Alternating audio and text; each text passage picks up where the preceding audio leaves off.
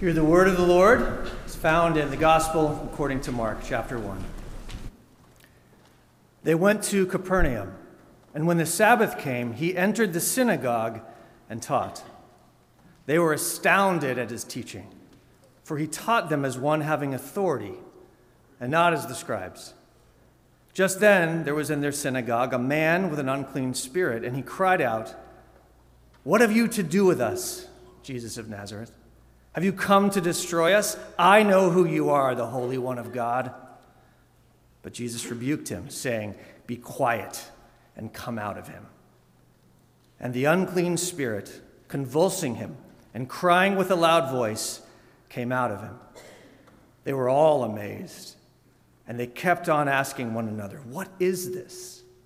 A new teaching with authority. He commands even the unclean spirits, and they obey him. At once, his fame began to spread throughout the surrounding region of Galilee. This is the word of the Lord.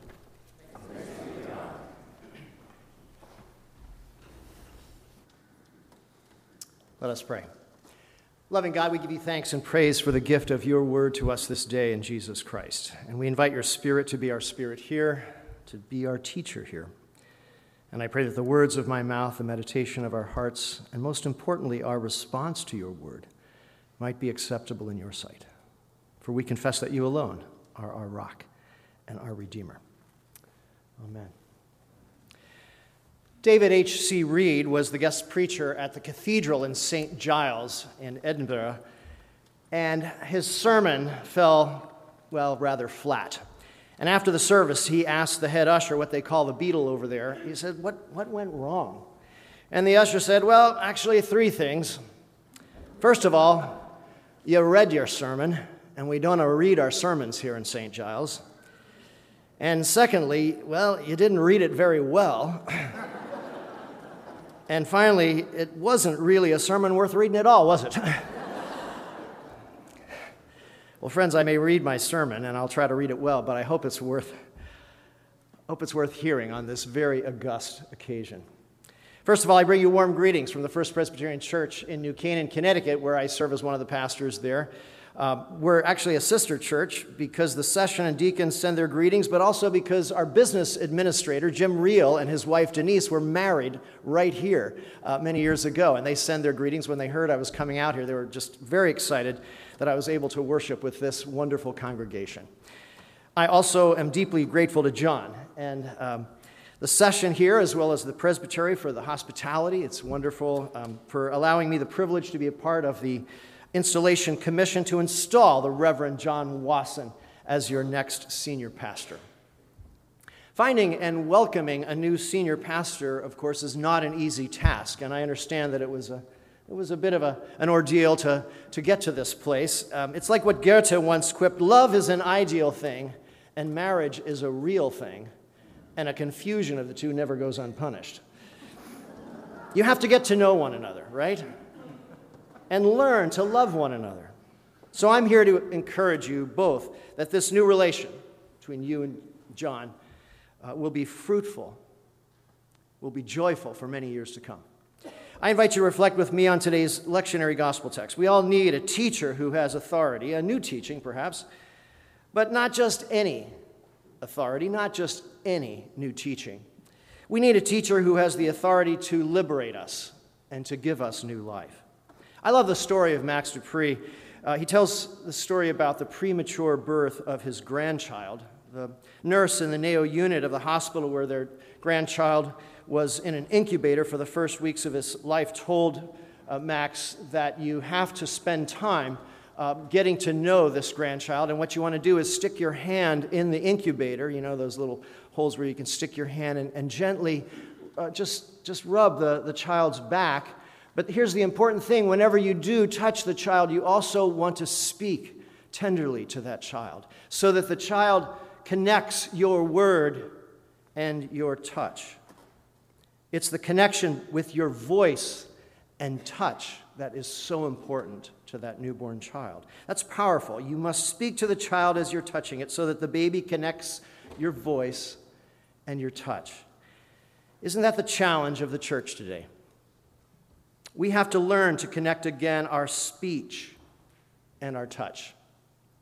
The world needs desperately to see that there is integrity between what we say and what we do, between our words and our actions. In fact, John, I would argue your main task here, your main calling during your ministry here at First Presbyterian Church in Lake Forest is to simply give a credible witness to the gospel.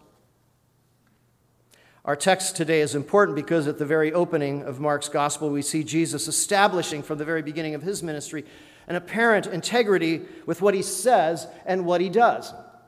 I say apparently because in our lesson about Jesus' new authority as a teacher, there's actually no record of what he said. Did you notice that? As Siler We don't know what this new teaching is all about, actually. What people remembered, though, is what Jesus did.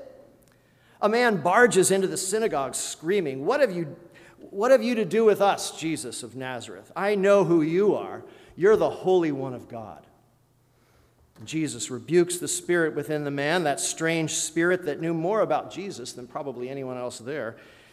And the man was healed.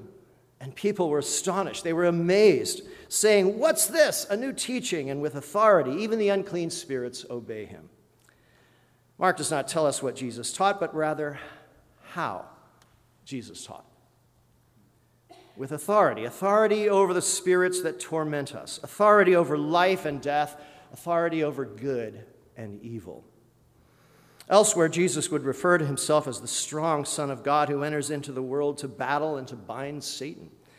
Jesus is the powerful teacher whose teaching is not only in words, but in deeds. With AI, artificial intelligence, taking over the world, the new word out there, of course, is authenticity. To be and not to seem. So be real, John. You don't need me to tell you that. You are real. May you be, and not just seem to be, a teaching elder with authority in this congregation. Of course, our authority is not our own. Our job as pastors is to point to the one who has been given all authority on heaven and on earth. Our job as pastors is merely to point to how the traces of God's grace and love are woven into our lives and our life together as a congregation. Karl Barth, one of my favorite theologians, who you knew I had to quote if I'm coming to, to preach here, he had the picture of the Isenheim altarpiece over his desk in Basel for decades.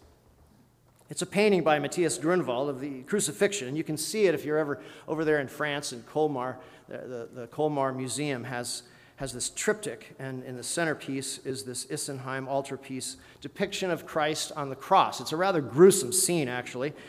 What's interesting is that there are two Marys and, and John, the younger disciple, looking on, but then also there's John the Baptist. Have you guys seen this? It's, it's amazing, uh, really. He's, of course, John the Baptist, with his head on, isn't supposed to be there uh, anyway, and he's pointing at, at Christ. And Karl Barth said the church's task, the church's calling, is to be nothing more and nothing less than the long, bony finger of John, pointing to him who has done for us that which we could not do for ourselves. I have that same picture over my desk. Maybe I'll send you one, John, but that's, I, that's the purpose, the calling of both us as pastors and us as congregations who are to give witness to the gospel in the world. That's our job. You don't need me to tell you that we live in a time when we need to hear good news. American pastors, says Eugene Peterson, are abandoning their posts at an alarming rate. They are not leaving their churches and getting other jobs as much as they have become, Eugene Peterson says, a company of shopkeepers and the shops they keep are churches. Peterson calls pastors back to three basic disciplines critical to the pastoral ministry that determine the shape of everything else. The disciplines are prayer, reading scripture, and spiritual direction, giving wise counsel. The disciplines are worked out in three dimensions, if you will, in the personal life of the pastor, the community of faith, and in the community relationships out there in the world. Only by being attentive to these three disciplines, says Peterson, can pastors fulfill their primary responsibility of keeping the church attentive to God. These are the primary tasks for John to pray, to read Scripture, to give spiritual direction so that you all will pay attention to what God is calling you to be and do as a church. Your job, church, is to let John actually do that. In fact, I would say to hold him accountable for those responsibilities so that he will engage what Peterson also said is a long obedience in the same direction. Help him and Abby and their two wonderful sons stay healthy so that he can major in the majors of prayer, reading scripture and giving spiritual direction, and, and equipping you to be the long, bony finger of John. We live in interesting times, but the gospel is as relevant today as it's always been. Whether it's political division, have, have you heard about that here in Chicago? I don't know. It's big in New York City, anyway. Uh, whether it's political division or gun violence or bigotry or racism or the plague of suicide in our country or the cynical international politics being played, you know the, the long list, the litany of concerns on our hearts. There is much in our world and in our lives that seems out of kilter. Uh, uh, it's chaotic. It's frighteningly inexplicable. As chaotic, perhaps, and confused as that poor, demented man who charged into the synagogue that day screaming in Capernaum. But Jesus healed that man. Jesus silenced the raging spirits, taught the wondering congregation about the authority of God's love, the healing love of Christ. Even with his power, Jesus did not choose to destroy that man, but rather to heal him, to restore and make him whole again. I think that's one of the reasons why you called John to be your preacher here, even if you didn't know that was why you called him to be your preacher here. You are looking for answers to big questions, searching for reasons why, groping for some discernible pattern in the confusion of life a silence from the tormenting voices within. We're daily bombarded on our little devices with so much information, with facts and figures. We don't need any more information. We need to see the larger picture, some more reliable pattern. John is a serious thinker, as you know already, and John is a serious follower of Jesus. And he is here to point you to the one who comes with healing power and restorative love larger than our own. So, as you go down the road of this marriage together, some of you are going to want to talk about having a successful ministry here at First Presbyterian Church of Lake Forest, I'm sure. Uh, as some of you will think the best metrics are what we in the trade call the ABCs, right? The attendance, the building, and the cash. I met Bob Price. Uh, where's Bob? He's, he's in charge of the building. Pray for Bob. This is amazing facility you have here and a lot of work to keep that up. But we all know the ABCs are important. But if you read the Gospels, if you read through the sayings and the teachings of Jesus, Jesus never once talked about any of that as a measure of the kingdom of God.